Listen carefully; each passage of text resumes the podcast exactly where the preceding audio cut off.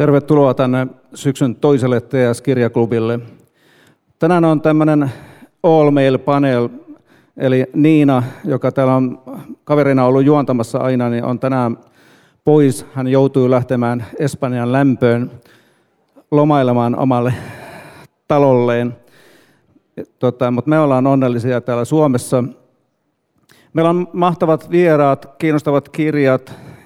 Täällä on Sauli Miettinen ja Ari Väntänen, ja he ovat hyvinkin tuttuja meille kaikille tuttujen artistien kanssa ja tehneet hyvät kirjat.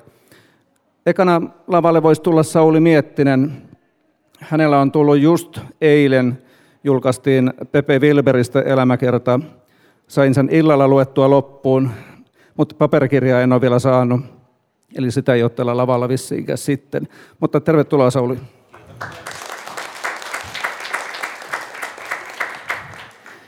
Ja Ari Väntänen on tehnyt Hanoroksista monista monista isoista bändeistä kirjoja, ja nyt hänen uusin kirjansa on The Rasmus yhtyeestä.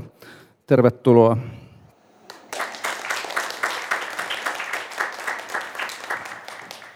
Mä oon huomannut omassa ammatissani, että ihmiset on pohjattoman kiinnostuneita kirjoittamisesta, siitä mitä, miten kirjoja tehdään.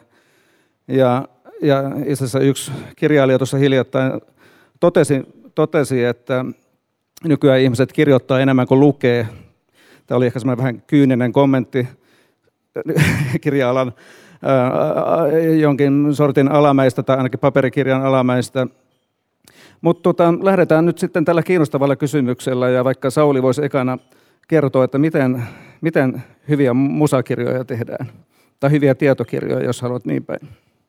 No musakirjoja, että miten niitä tehdään hyviä, niin sitten varmaan tota, toi seuraava vastaaja osaa kertoa sen paremmin kuin minä, mutta tota, sanoisin näin, että ö, mikä tahansa tietokirja, niin tietysti jos se on niin kuin kertoo jostakin henkilöstä tai bändistä tai silleen, niin tota, se prosessi on hyvin erilainen, että tietysti tota, omalta kohdaltani niin voisin sanoa, että mä tunnen onnistuneeni työssäni silloin, kun mä oon saanut yhteyden siihen kirjan kohteeseen ja pystyn kirjallisesti tuomaan sitten niin kuin lukijalle sen näkyväksi, että mikä häntä on ajanut, mikä on hänellä niin kuin se juttu, minkä takia hän sitä työtä tekee ja mitkä, mitkä ne motiivit on – ja nyt kun mä oon kirjoittanut tämmöisistä henkilöistä Muska Babitsinista ja Pepe Wilberistä ja heidän lisä, heitä ennen sitten kirjoitin uh, Jorma Uotisesta, Aira Samulinista ja Marlene Dietrichistä, niin mua kiinnostaa se, että mikä saa ihmisen pysymään sillä alalla –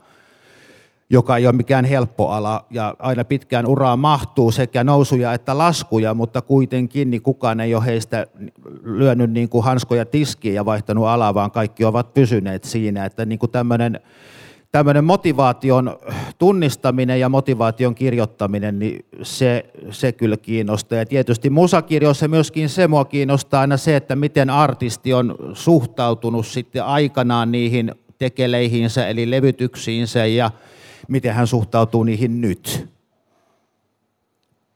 Entä Sari? Niin, siinä Saulilla tuli ihan hyviä pointteja siitä laajemmasta kuvasta, miten niitä tehdään.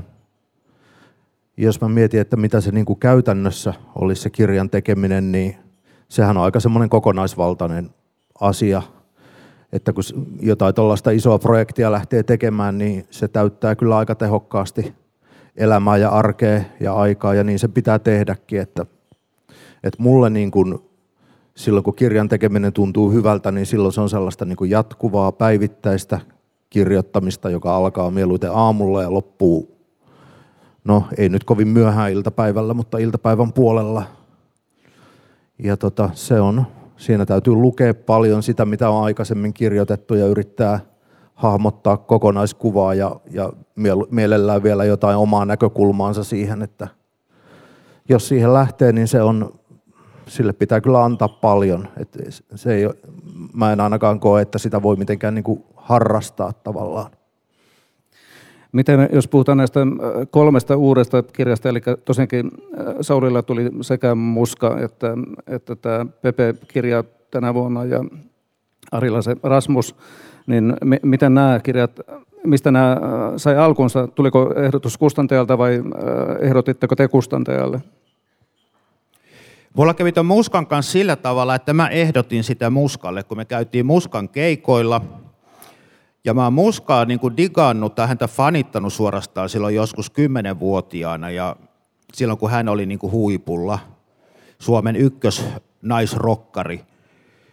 Niin se jotenkin jäi siitä, että mä huomaan, että mä oon semmoinen ihminen, että mulla on niin kuin, noin lapsuuden suosikit jotenkin kummittelee hyvin niin kuin edelleenkin elämässä. Tuossa Ari just mainitsi joitakin suomalaisia bändejä, jotka on nyt niin kuin tosi, tosi suosittuja, niin mä en ole ikinä kuullutkaan. Et tota, mulla on jäänyt jotenkin nyt nämä entiset syksyn sävel ja Euroviisu mustavalkoisesta telkkariruudusta katotut artistit ja bändit, Karmat ja Hurriganesit ja Pepe ja Paradaisit, niin jotenkin jotenkin silleen niin kuin mielessä kummittelee, että tosiaan Muskaan, Muskaan tota, tutustuin keikkojen aikana ja sitten tota, otin tämän kirjajutun hänen kanssaan puheeksi ja hän sanoi, että joo, mutta yksi kirjoittaja on jo ollut ja se sai niin kuin fudut. No tota, sitten sit mä siinä sit jäynäsin ja jankkasin aikani ja sitten sovittiin, että tullaan sitten käymään heidän luonaan ja sitten mä menin käymään heidän luonaan ja sitten mä sain hänen puolisonsakin jollakin keinolla sitten niin kuin puolelleni, että hän sitten suostui, että no yritetään. No siinä sitten yritettiin ja kirja, kirja saatiin aikaan aikamoisen yrittämisen tuloksena, mutta tota, se oli niin kuin se projekti, mutta kun tämä oli loppusuoralla, niin sitten tota kustantaja lähestyi niin kuin sitten tämän Pepe-projektin tiimoilta, ja mä tuon Pepe Wilberin ja hänen vaimonsa Pauliinan tunnen, niin kuin, tai tunsin pintapuolisesti, niin sitä kirjaa oli helppo lähteä tekemään, ja koska he olivat niin kuin halunneet minut kirjoittajaksi, niin oli niin kuin tosi hyvällä mielellä sitä lähdössä tekemään, että tota, ja se sujuu kuin silkkiä vaan suoraan sanoen. Niin kun verrattuna nyt tuohon edelliseen projektiin, niin se oli hyvin helppo ja mukava projekti. Täytyy sanoa, että eilen meillä oli just julkkarit ja sekin oli tosi kiva tilaisuus, lämminhenkinen ja hauska. Niin, Rasmus. No, siihen tuli aloite ihan bändiltä. Rasmushan on, tota, sehän on tosi pitkän linjan yhtye, toi, yhtye ja tota, on itse asiassa aika erikoista, että siitä ei ole tätä ennen julkaistu minkäänlaista kirjaa. Jos ajattelee vaikka Himiä, niin siitähän on tullut parikin, parikin kirjaa takavuosina jo. Mutta Rasmus on jotenkin sitä vältellyt sitä kirjan tekemistä.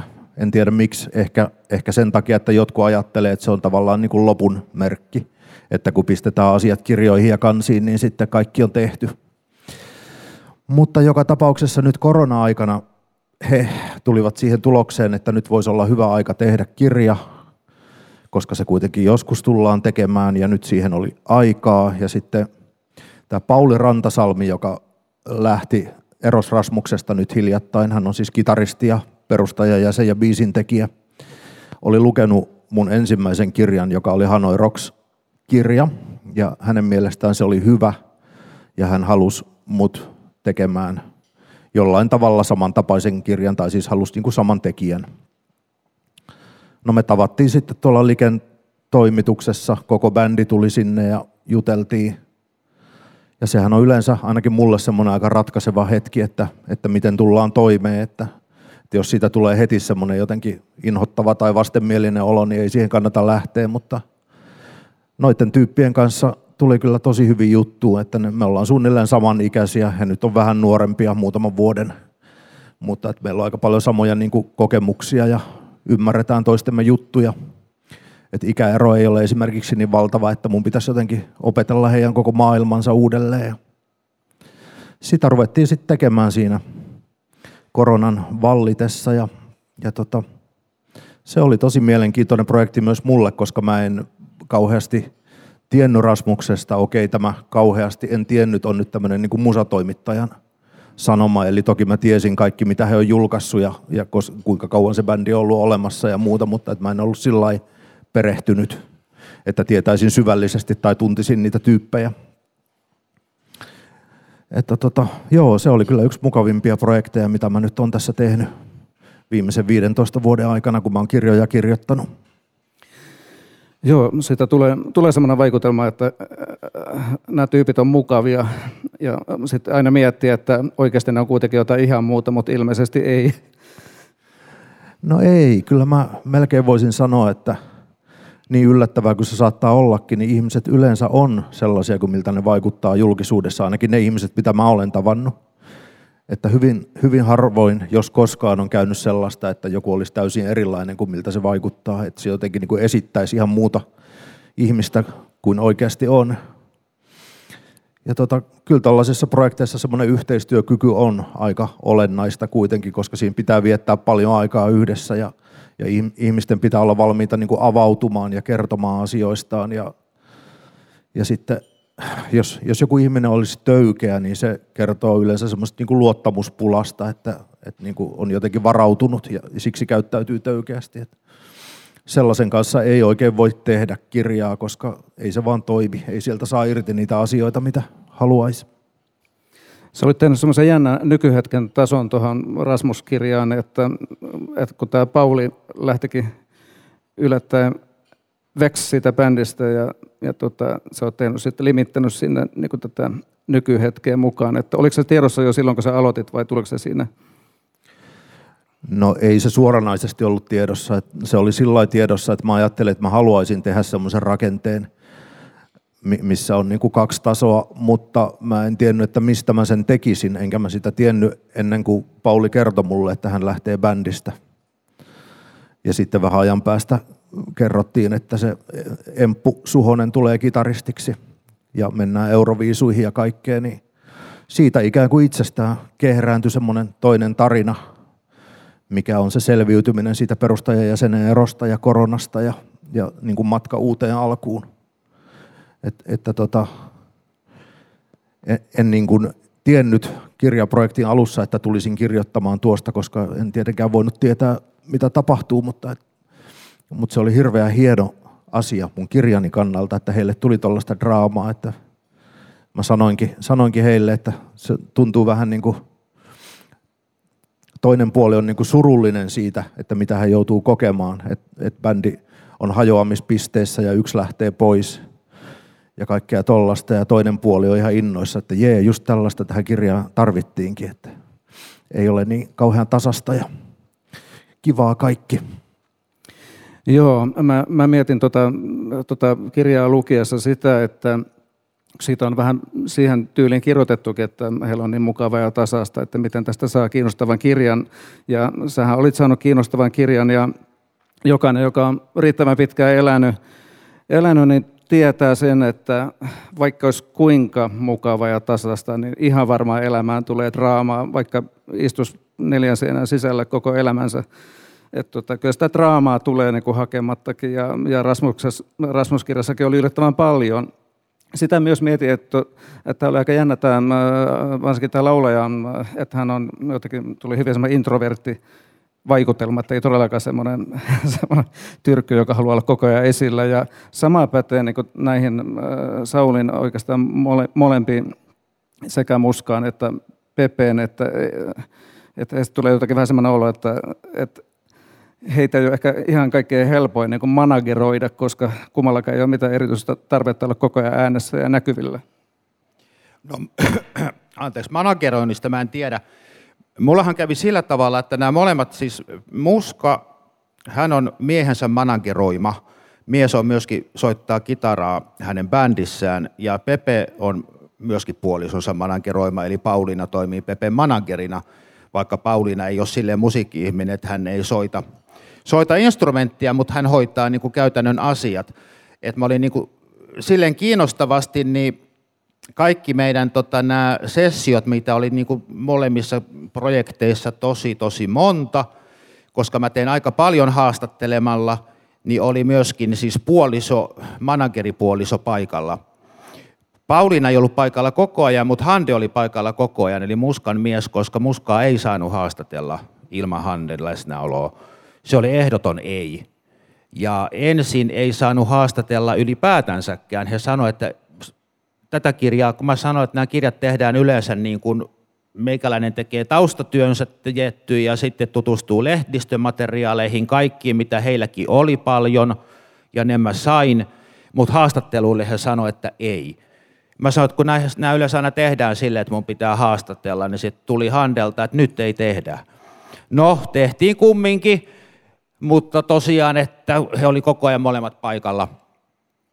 Et en tiedä, enkä nyt sitten ruvennut sitä inttämäänkään, että miksi ei, mutta tota, saa kahden kesken puhua Muskan kanssa, mutta kun ei saanut, niin ei saanut. Että Muska on kyllä silleen, että hänestä ei niin kuin silleen hirveästi tullut, ir, saanut niin kuin irti. Handelta tuli tosi paljon, hänelle tuli tosi paljon meilejä. Ja hän oikeastaan, niin tota, se mikä siinä projektista teki aika vaikean oli se, että vaikka mä olin sanonut alussa, että mä oon tietokirjailija, mutta he olisivat tarvinnut kirjaajan, joka olisi kirjannut ja referoinut ne mailit semmoiseen muotoon, että ne voidaan julkaista kirjana. Että tämä oli sitten semmoinen ongelma, missä meni sukset jossain vaiheessa ristiin, mutta mä kuitenkin olin siinä vaiheessa tehnyt töitä jo kymmenen kuukautta, niin mä ajattelin, että tämä kirja julkaistaan, että mä en pistä missään vastaan, että tehdään ihan niin kuin, ihan niin kuin Herra haluaa. Mutta sitten Pepen kanssa, niin tota, Pepe on introvertin ihmisen maineessa, mutta kyllä hän juttelee tosi paljon sitten, kun hän tota, pääsee vauhtiin. Ja juttelee avoimesti ihan niin kuin mistä vaan. Musiikista tietysti kaikkien mieluitin, erityisesti musiikin kaikesta niin kuin teknisestä puolesta. Että siitä tulee niin kuin hän tietää niin kuin ihan mielettömän paljon kaikesta niin kuin musiikin tekemiseen liittyvistä teknisistä vempaimista sun muista, mistä minä en tietenkään tiedä yhtään mitään, mutta tota, kuuntelin sujuvasti. Sulla on varmaan kirjan verran sitä matskua vielä niin kuin jossakin tallentimella. Juu, juu, totta kai, se on kaikki tallentimella, mutta tota, se on semmoista, niin kuin, että jos tekisit niin kuin kirjan joka olisi suunnattu musa-ihmisille. Niin varmasti olisi mielenkiintoista, mutta tota, mä oon kuitenkin niin kuin, ja mua on niin kuin, multa on niin kuin pyydettykin semmoista kirjaa, mikä olisi niin kuin NS suurelle yleisölle, tavallisille ihmisille niin sanotusti, ettei niin kuin mennä ihan hirveän – hirveän niin kuin, tota, tarkasti kaikkiin teknisiin juttuihin, että mikä vempain on missäkin biisissä paras ja tolleen. Että, tota, se tietysti kiinnostaa musa-ihmisiä, mutta ei ehkä niinkään paljon sit suurta yleisöä, en tiedä. Mutta nämä klikkiotsikot tietysti, mitä nyt on tullut tästä niin kuin eilen julkaistusta Pepe-kirjastakin, ne nyt on tietysti ihan kammottavia, että täytyy sanoa, että ei, niistä, ei toi kirja kyllä nyt ihan semmoinen ole, minkä käsityksen noista iltapäivälehtien otsikoista voisi saada. Että sinne on kerätty niin kuin ne ihmissuuden sotkut, mutta mä niin kuin sanoin, että Pepe Wilber on musiikin mestari, että hän ei ole parisuhteiden mestari eikä ihmissuhteiden mestari, että musa edellä kuitenkin mentiin niin kuin tuossa kirjassa. Joo, täytyy sanoa, kun tiesin, että sä oot tulossa tänne tänään, niin pikkusen mua eilen, kun tämä kirja ilmestyi, niin huvitti nämä iltapäivälehtien otsikot ja nämä kulmat, millä lähestyttiin, mutta tyylillään kukin. Tota, Rasmus on, on sillä tavalla samanlainen, silläkin tavalla niin kuin jotenkin rinnastuu Muskaan ja Pepeen, että, että, että heillä on todella vahvasti musiikki edellä kaikki lähtenyt. Et, et, et, ja mikä sitten on taas tuolla jossakin Euroopassa ollut heille ilmeisesti aikamoinen järkytys sun kirjan mukaan ainakin, että et kun ne meni sinne ensimmäisiä kertoja, niin heidät otettiinkin poikabändinä ja kuviteltiin, että he eivät tee itse mitään muuta kuin tanssivat vain musiikkilehtiä ja median pillin tahtiin. Et, et tota, ja sitten taas niin kuin, Pepe, Pepe-kirjassa tosiaankin korostuu, niin kuin äskenkin sanottiin, niin tämä, tämä tota, jatkuva, jatkuvasti puhutaan musiikista ja hänellä se musiikki on koko ajan se juttu ja niin edelleen. Rasmus-kirjassa äh, on, on ehkä tämmöinen ajatus, että ei tarvitse jossitella mitään, että he ovat saavuttaneet kaiken sen, mitä ehkä saattavat toivoa ja vähän enemmän. Mutta sekä Pepen että, että varsinkin Muskan kohdalla ehkä on sitten myös, myös semmoinen, että molemmat olisi voineet halutessaan olla, olla vielä isompia. Joo, että tota, sanoisin Muskasta sen, että hänellä ei ole niin kuin ammatillista kunnianhimoa niin kuin lainkaan, että hän sanoi sen ihan itsekin, että mä en tässä nyt häntä panettele, vaan se on niin kuin totuus, mikä tulee hänen suustaan. Häntä ei ole niin kuin kiinnostanut uran tekeminen. Että hänellä, hänestä on saattanut niin kuin D-tuotannossa, eli Danin, Danin siipien suojissa, tulla samanlainen yhtä iso nimi kuin Kirkasta – ja Samista, jonka elämä tietysti päättyi surullisesti. Mä oon kirjoittanut tässä kirjassa myöskin niin kuin Muskan sisaruksista, kirkasta Samista. Samista mua kiinnosti kirjoittaa tosi paljon senkin takia, että Samista niin kuin ei hirveästi ole kirjoitettu, muuta kuin lehtijuttuja toki, mutta ei muuta. Mutta siis Muskalla ei ole ollut niin kuin semmoista niin kuin ammatillista kunnianhimoa hirveästi, että hän on halunnut rokata sitten, niin kuin, että hänellä on ihan sama, että rokkaako hän nyt sitten kulttuuritalon lavalla vai baarin nurkassa, että kunhan se musa on semmoista, mistä hän dikkaa itse, niin se niin kuin riittää. Ja hän niin kuin tykkää esiintyä ja tykkää kulkea ja kiertää, että siihen hän ei ole niin kuin kypsynyt ollenkaan, mutta semmoinen niin kuin uran tekeminen ei ole hänelle ollut niin kuin missään vaiheessa niin kuin se juttu. Pepehän teki kyllä uraa Ruotsissa, siis Jormas yhtyön aikana 60-luvulla.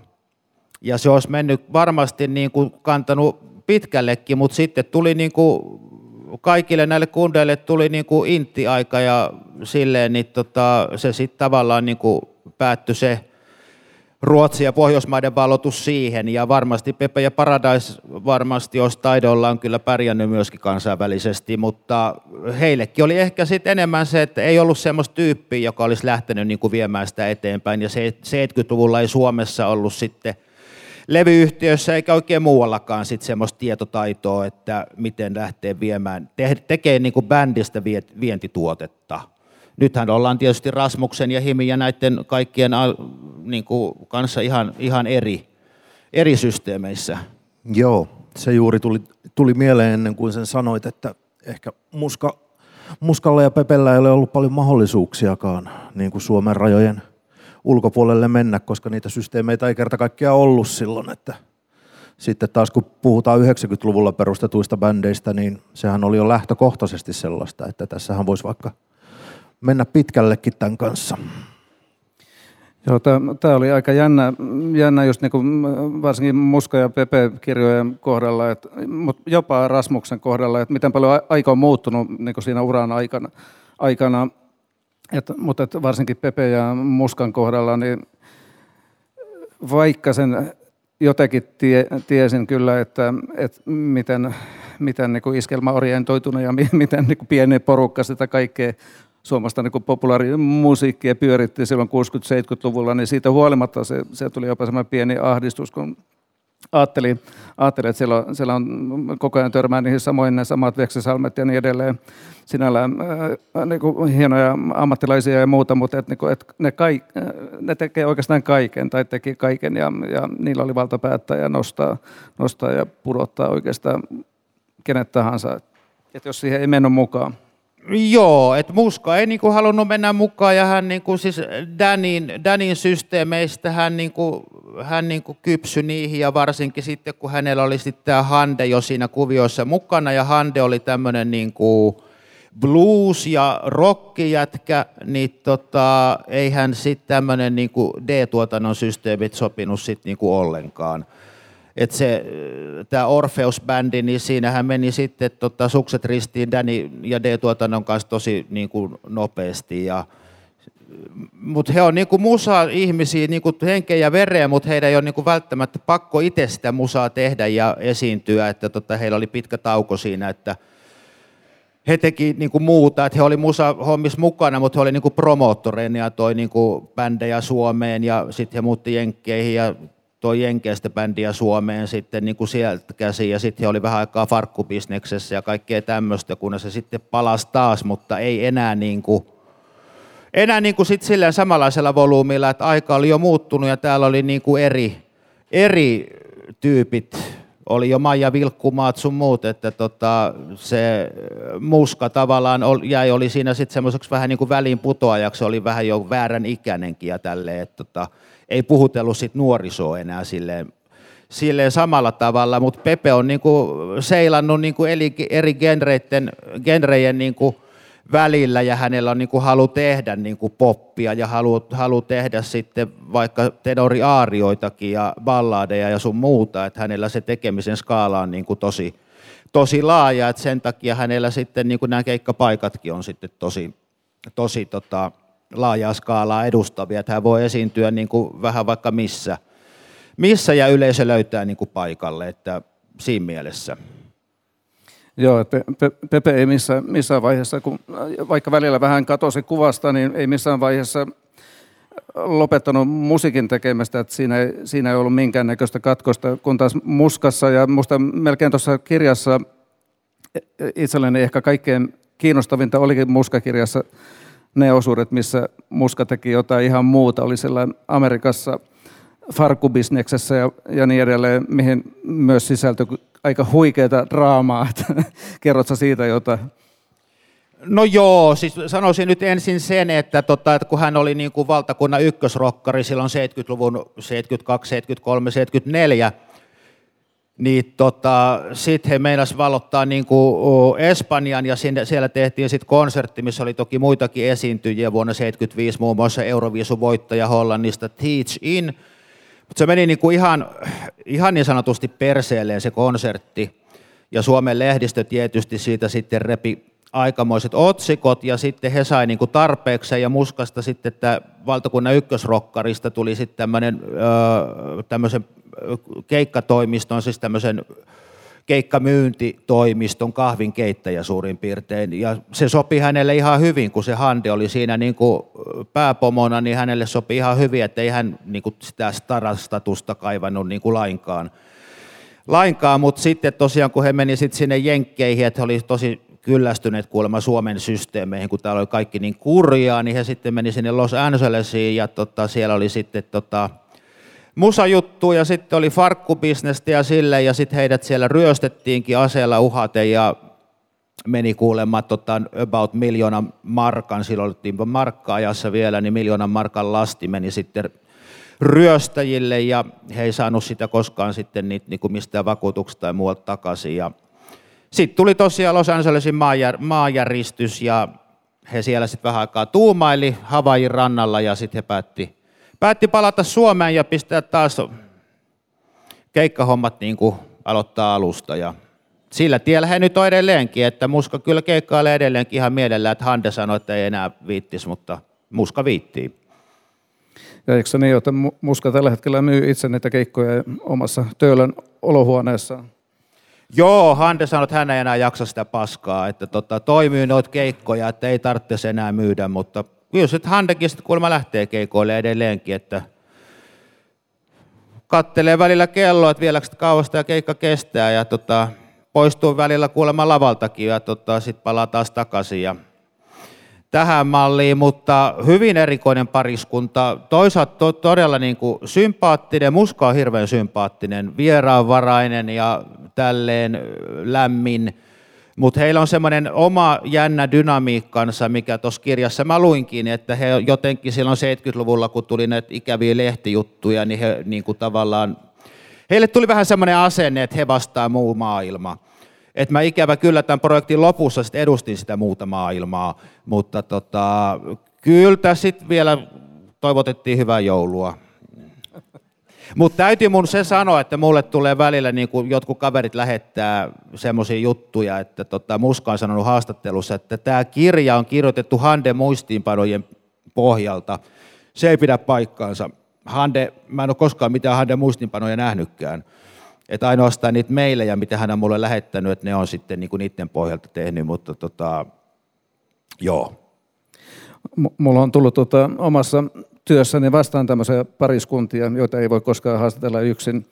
Ja tota, muistin itse asiassa tänään vasta, että mä oon muskaakin haastatellut joskus. Ja kyllä, kyllä siellä itse Kalahande oli jossakin niin kuin, mukana. Eihän sen samassa pöydässä ollut, mutta... Ja täytyy sanoa, että en muista siitä hirveän paljon muuta kuin, että mulla jäi hirveän hyvä vaikutelma muskasta. Joo, joo, niin mullakin, että aina kun mä tulin sinne, niin tota, Muska kysyi heti, että haluatko sitä, haluatko kahvia, haluatko viiniä, haluatko olutta, haluatko teetä ja tälleen, että tota, kaikki oli niin kuin silleen ihan ok. Ei siinä mitään, mutta siinä oli niinku se ongelma, että tota Hande halusi, niinku se, että se hänen juttunsa tulee, tulee niinku sille, ja kyllähän se siihen niinku tulikin. Tulikin, ja että Handen ura käytiin ihan huolella läpi, siis se ura ennen muskaa.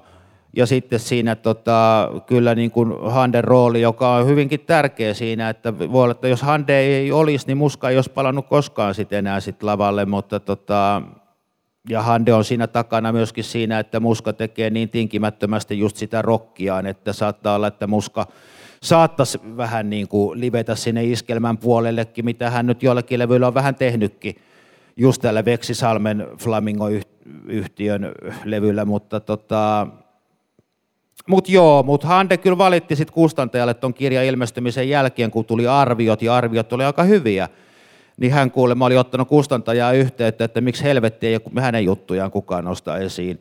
No kustantaja sitten sanoi, että kun he ei voi, niin kuin, he ei voi niin kuin sanoa toimittajalle ja määrätä, että mistä he kirjoittaa, toimittajat tekee niin kuin ne ratkaisut ihan itse. Tämä on hyvä esimerkki siitä, että tämmöisen tietokirjan, varsinkin kun tekee, tekee tota, musa-tyypeistä, niin – se matka on hieman erilainen, kun tekee vaikka romaania tai runokokoelmaa. Että, et, niin kuin tuossa ennen tätä tilaisuutta oli puhetta, niin muuan kirjailija sanoi joskus mulle, että, että on aivan välttämätöntä, että on hyvä suunnitelma ennen kuin ryhtyy kirjoittamaan kirjaa, mutta vielä tärkeämpää on se, että se suunnitelma kaatuu. Ja ja, niin kuin varmaan Arillakin on tämä Rasmus-kirja ollut sellainen, että se on toisen kuin joku romaanikirjailijan prosessi, niin se on vienyt sinua aika yllättäviin ja monenlaisiin paikkoihin ihan fyysisestikin.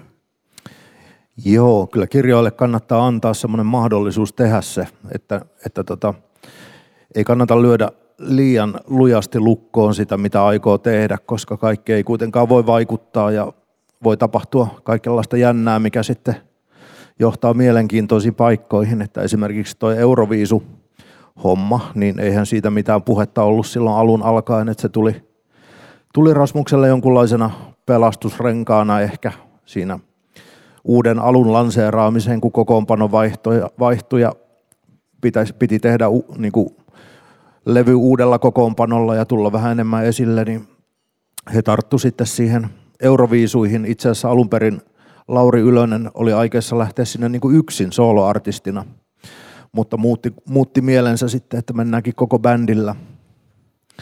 Ja tota, mä lähdin kanssa sinne sitten katsoa niitä euroviisuja. Se oli kyllä sellainen asia, että en olisi koskaan kuvitellut lähteväni euroviisuihin, vaikka se niin kuin, se on jollain lailla se kiehto, on aina kiehtonut mua sillä että se näyttää tosi hauskalta ja sillä viehättävältä se meininki ja siellä näyttää olevan aina hyvä tunnelma, mutta oli jotenkin tosi, tosi jännää olla siellä katsomassa niitä esityksiä ja mä olen niitä kyllä TVstä seurannut ja se näyttää todella erilaiselta siellä paikan päällä. Plus se, että minkälaisia paineita ja, ja muuta, muuta jännitystä se bändille aiheuttaa, koska se on aikamoista suorittamista kuitenkin ja tosi kovaa työtä täytyy tehdä siellä viikkotolkulla – treenata joka päivä, antaa niin paljon haastatteluja kuin ehtii ja hioa sitä esitystä ja ajoitukset on ihan niin kuin sekunnin tarkkuudella, että koska ne esitykset vaihtuu siellä hirveän nopeasti ja jokaiselle tuodaan uudet lavasteet ja että siellä ei voi niin kuin tehdä kauheasti virheitä tai se koko systeemi kärsii. Se oli mulle hirveän mielenkiintoinen matka kyllä ja arvostus yleensäkin niin kuin Euroviisuja kohtaan nousi tosi paljon siinä, että se, se, siellä ei pärjää muut kuin ammattilaiset – Muuten niin, no Rasmuksen jätkät asuu eri puolilla maailmaa, yksi Australiassa, yksi Amerikassa, pari nyt Suomessa. Eli tota, me jouduttiin tekemään aika paljon etätöitä, varsinkin silloin alkuaikoina. Sitten kun Lauri ja Eero tuli Suomeen sieltä kaukomailta, niin sitten me kyllä kokoonnuttiin tuolla Helsingissä Laajasalossa muun muassa saunottiin ja vietettiin päivää siellä ja tehtiin semmoisia koko bändin haastatteluita – ja, ja siinä ei ollut kyllä sellaista niin toisten puhumisen kyttäämistä, mistä Sauli tuossa kertoi, vaan niin kuin kaikki oli enemmänkin kiinnostuneita siitä, että miten toiset muistaa jotkut asiat ja miten, mitä mieltä he oli siitä ja miten he kertoivat, se oli aika, aika kivaa semmoista palapelin kokoamista, koska kuitenkin yllättävän usein ihmiset muistaa asiat ihan eri tavalla. Ja sitten täytyisi vielä löytää se, että mitä siinä oikeasti on tapahtunut. Niin. Joo, olihan se omanlaisensa seikkailu kyllä. Jota muisti on, muisti on kyllä todella mielenkiintoinen. Nyt taas jotenkin ajankohtainen aihe, mistä on puhuttu ihan näinä päivinäkin lehdissä ja, ja tota, varmasti musakirjoja tehdessä. Tähän törmää vielä erityisen vahvasti, koska niin on aika usein pelissä sitten vielä kaikenlaisia asioita, jotka hieman ovat ehkä aikanaan hämärtäneet sitä muistia ja mutta ihan on tutkittu esimerkiksi identtisten kaksosten muistia ja ihmisten, jotka ovat täsmälleen samassa, samoissa tilanteissa niin kuin käytännössä koko elämänsä ja he muistavat aivan eri tavalla ne asiat.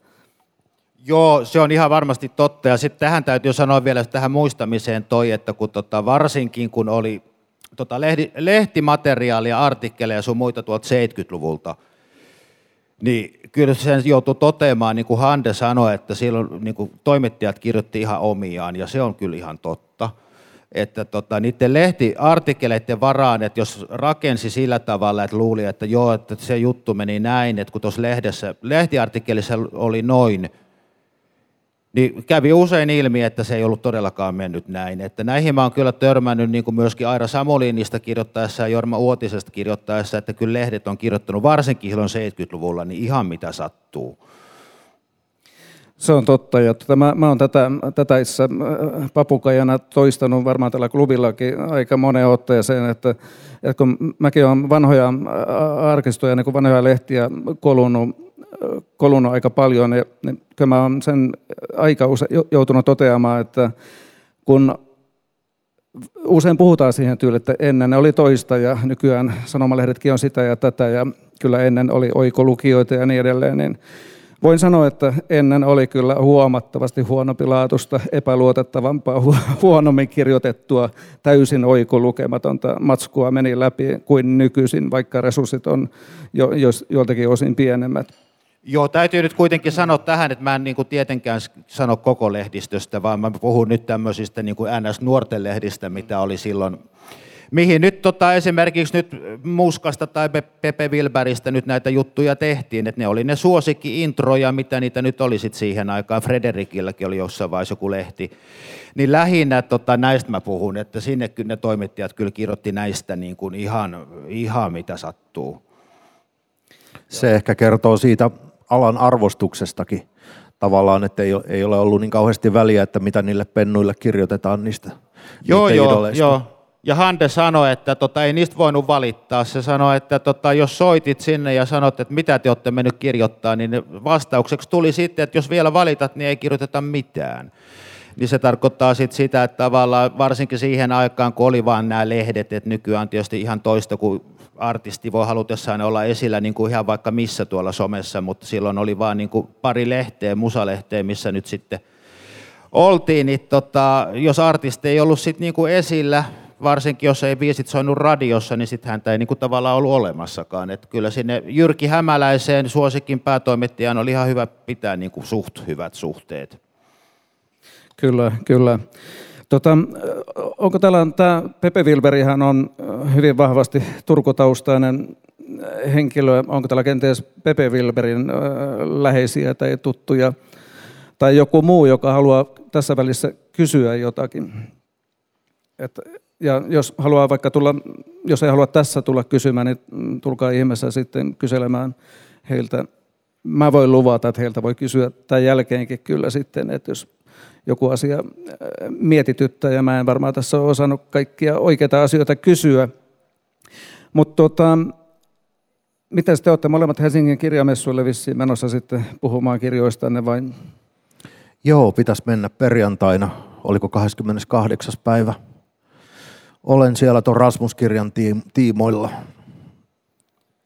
ja sä sanoit, että sä et ole muskakirjan tiimoilta siellä, vaan Pepe-kirjan tiimoilta. Ja johtuuko se siitä, että tässä oli näitä pieniä suksia ristiinmenoja?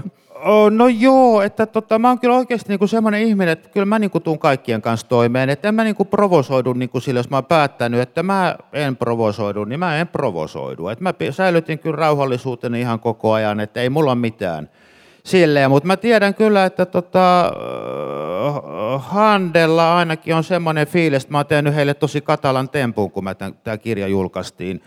Että jostakin syystä, että kun siitä ei nyt ehkä tullut sit ihan semmoinen kuin hän olisi halunnut, mutta tota, kun kustantaja kuitenkin julkaisee kirjat, että ikävä kyllä sitä kustantajakin pitää kuunnella. Että jos kustantaja ole tyytyväinen, niin sitä kirjaa ei julkaista. Ja se on sitten näin. Et tota, Pepe Wilberg-kirjan kanssa, mä oon kirjamessuilla Pepe Wilbergin kanssa yhtä aikaa lavalla, että tota, en muista nyt minä päivänä, mutta ehkä lauantai tai sunnuntai, en muista. Se on sitten lokakuun lopussa. Tota, mä voisin tähän loppuun vielä jaaritella. Mulla tuli viisuista mieleen, kun sä oot Hanoroksesta myös kirjoittanut. Mä olin silloin, kun Suomen viisut oli, mikähän vuosi se nyt olikaan, siitäkin on niin kaikesta on nykyään vähintään 10 vuotta, niin siitä on joku 15. 2007. Eikö Viis, Lordi joo, 2006? Joo. 2004 vai 6? Varmaan 6. Niin, Lamain. Niin tota, joka tapauksessa siellä oli, olin kokonaista, siitäkin, siinäkin mielessä ajat on muuttunut, mä olin kokonaisen viikon siellä töissä toimittajana ja tota, yhtenä, se oli muuten tosi kiva. Mä, mä en ole ollut ennen yhtään viisuihminen, enkä mä vieläkään ole mitenkään kauhean viisuihminen, mutta se oli ihan mahtava kokemus. Ja se ilmapiiri, jotenkin semmoinen karnevaalimeininki, mikä oli siellä ympäri vuorokauden, se oli tosi hienoa. Mutta yhtenä iltana oltiin kaivohuoneella, missä oli sitten kaikki esiintyjät periaatteessa, ja siellä sai heitä haastatella. Ja mä olin jotakin esiintyjää haastattelemassa siellä sitten, ja sitten mä näen niin sivusilmällä sieltä ihan, ihan niin kuin tilan toisesta nurkasta, että, että Andy McCoy on siellä ja se lähtee niin kuin vähitellen lähestymään. Ja tota, jonkin aikaa mä siinä samalla kun haastattelin, niin mietin, että liittyyköhän se siihen, kun tässä salamavalot vilkkuu ja meidän kuva ja kuva, itse asiassa kaksi kuvaa, ja silloin räpsi kuvia tästä mun haastateltavasta samalla kun mä haastattelin. Ja kyllä, tota, siinä meni ehkä kaksi minuuttia, kun Andy sieltä vähän vähältä päättäväisesti lipui ja lopulta hän oli siinä mun haastateltavan ja, ja mun sanelimen välissä ja rupesi kertomaan omia kuulumisia. Mulla on edelleenkin tämmöinen ännimakkojen haastattelu, joka tuli täysin tilaamatta. Joo, se on erikoinen ja arvaamaton kaveri, että ei, ei varmasti tule tylsää, tiedän ihan kokemuksesta. Että jos Andin kanssa on liikenteessä, Joo, mutta tota, jollakin tapaa mä oon vähän kateellinen kyllä noista äh, tuommoista kirjojen tekemisestä, että tota, varmaan mielenkiintoisia kokemuksia välillä, ehkä ei pelkästään hyvässä, mutta joka tapauksessa. Onko teillä jotain nyt, teillä on varmaan jotain tekeillä, mutta onko ne suuria salaisuuksia vielä tässä vaiheessa?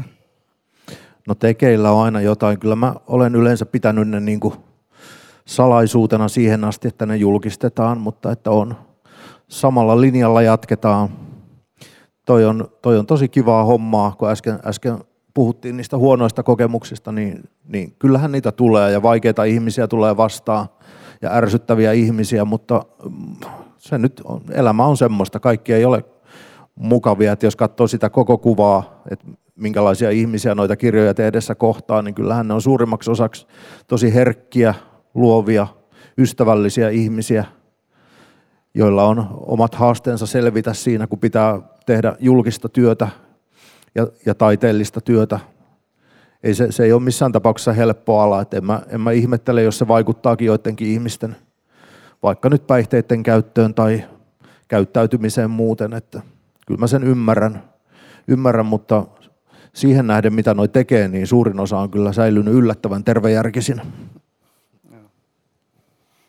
Joo, siis täytyy kyllä sanoa sama, että tota, suurin osa ihmisistä on ollut kyllä, tota, mitä on törmännyt, siis näitä kaikkia kirjoja tehdessä, niin tota, ollut äärettömän ystävällisiä ja auttavaisia, yhteistyöhalusia ja niin kuin hyvin avuliaita ja valmiita kertomaan ja jakamaan muistojaan ja silleen, että on, on saanut tutustua kyllä tosi kivoihin tyyppeihin. Niin kuin Muskan bändissä esimerkiksi, niin ketä nyt haastattelin sinne, niin to, todella kivoja. Ja joku Dave Lindholm, josta mä niin kuin vähän, niin kuin jolle mä vähän pelkäsin soittaa, kun mä ajattelin, että millähän tuulella se on. Tai mua oli varoitettu, että saattaa olla millä tuulella vaan, mutta hän oli todella ystävällinen ja mukava. Ja samoin niin kuin Hektorit ja Danit ja kaikki, niin tota, ei minkäänlaista semmoista diivailua, eikä mitään, että vastasivat kaikki tosi niin kuin, kivasti ja ystävällisesti kaikkiin kysymyksiin. Et tota, joo, mielenkiintoista työtä kyllä, ja se on niin kuin se, nyt voi vielä sanoa, että sitä niin kuin kirjoitti kenestä tahansa, ja oli se prosessi millainen hyvänsä, että nehän on hyvin erilaisia prosesseja kaikkien kanssa, niin tota, kyllä se on niin kuin kiinnostavaa mennä niin kuin jonkun toisen maailmaan. Et sitä niin kuin sit joku aika niin kuin sitä kuunteli pelkkää muskaa, sitten kuuntelin pelkkää Pepe Wilberia ja silleen, ja sitten se, just se semmoinen pyrkimys niin kuin ymmärtää sitä, ymmärtää sitä ihmistä ja silleen kaikkia niitä vaikuttimia, motiiveja ja kaikkea semmoista. Ja jo toisinaan myöskin sitä, että mikään ei ole tuntunut miltään, niin kuin mä sanoin eilen, kun meillä oli Pepe, Pepe-kirjan tota, toi julkkarit, niin niin tota, mä sanoin, että mua kiinnosti niin kuin se, että miten Pepe on kokenut nämä kaikki jutut, ja sitten kun aina, että miltä susta tuntuu. No ei tunnu miltään. Sekin on ihan ok, ei kaikki aina tunnu miltään. Ja se voi ihan tunnustaa. Joo, mä, mulla on sama tapa, että mä kun luen musakirjaa, esimerkiksi kun luin Rasmus-kirjaa tai kun luin Pepe tai kun luin muskakirjaa, niin mä kuuntelin koko ajan kuulokkeella näitä artisteja. Ja tota, sääliksi käy kyllä nämä Spotifyn näitä algoritmeja, kun ne yrittää päätellä, että millaista, millaisesta musiikista mä pidän, koska mä hirveän usein kuuntelin myös sellaista musiikkia, mistä me ei välttämättä niin kauhean paljon pidä. Mutta meillä klubit jatkuu vielä. Marraskuussa on seuraava klubi, silloin aiheena valta ja se, mitä valta ihmiselle tekee. Voin jo sen verran spoilata, että valta ei yleensä ihmiselle tee yhtään mitään hyvää. Ja sitten joulukuussa meillä on vielä, vielä vuoden viimeinen klubi. Ensi klubi on muistaakseni 17. marraskuuta. Joulukuun klubi taisi olla 15 tai jotain, mutta niistä ilmoitellaan ja tervetuloa ja kiitos, että tulitte paikalle. Ja kiitos teille.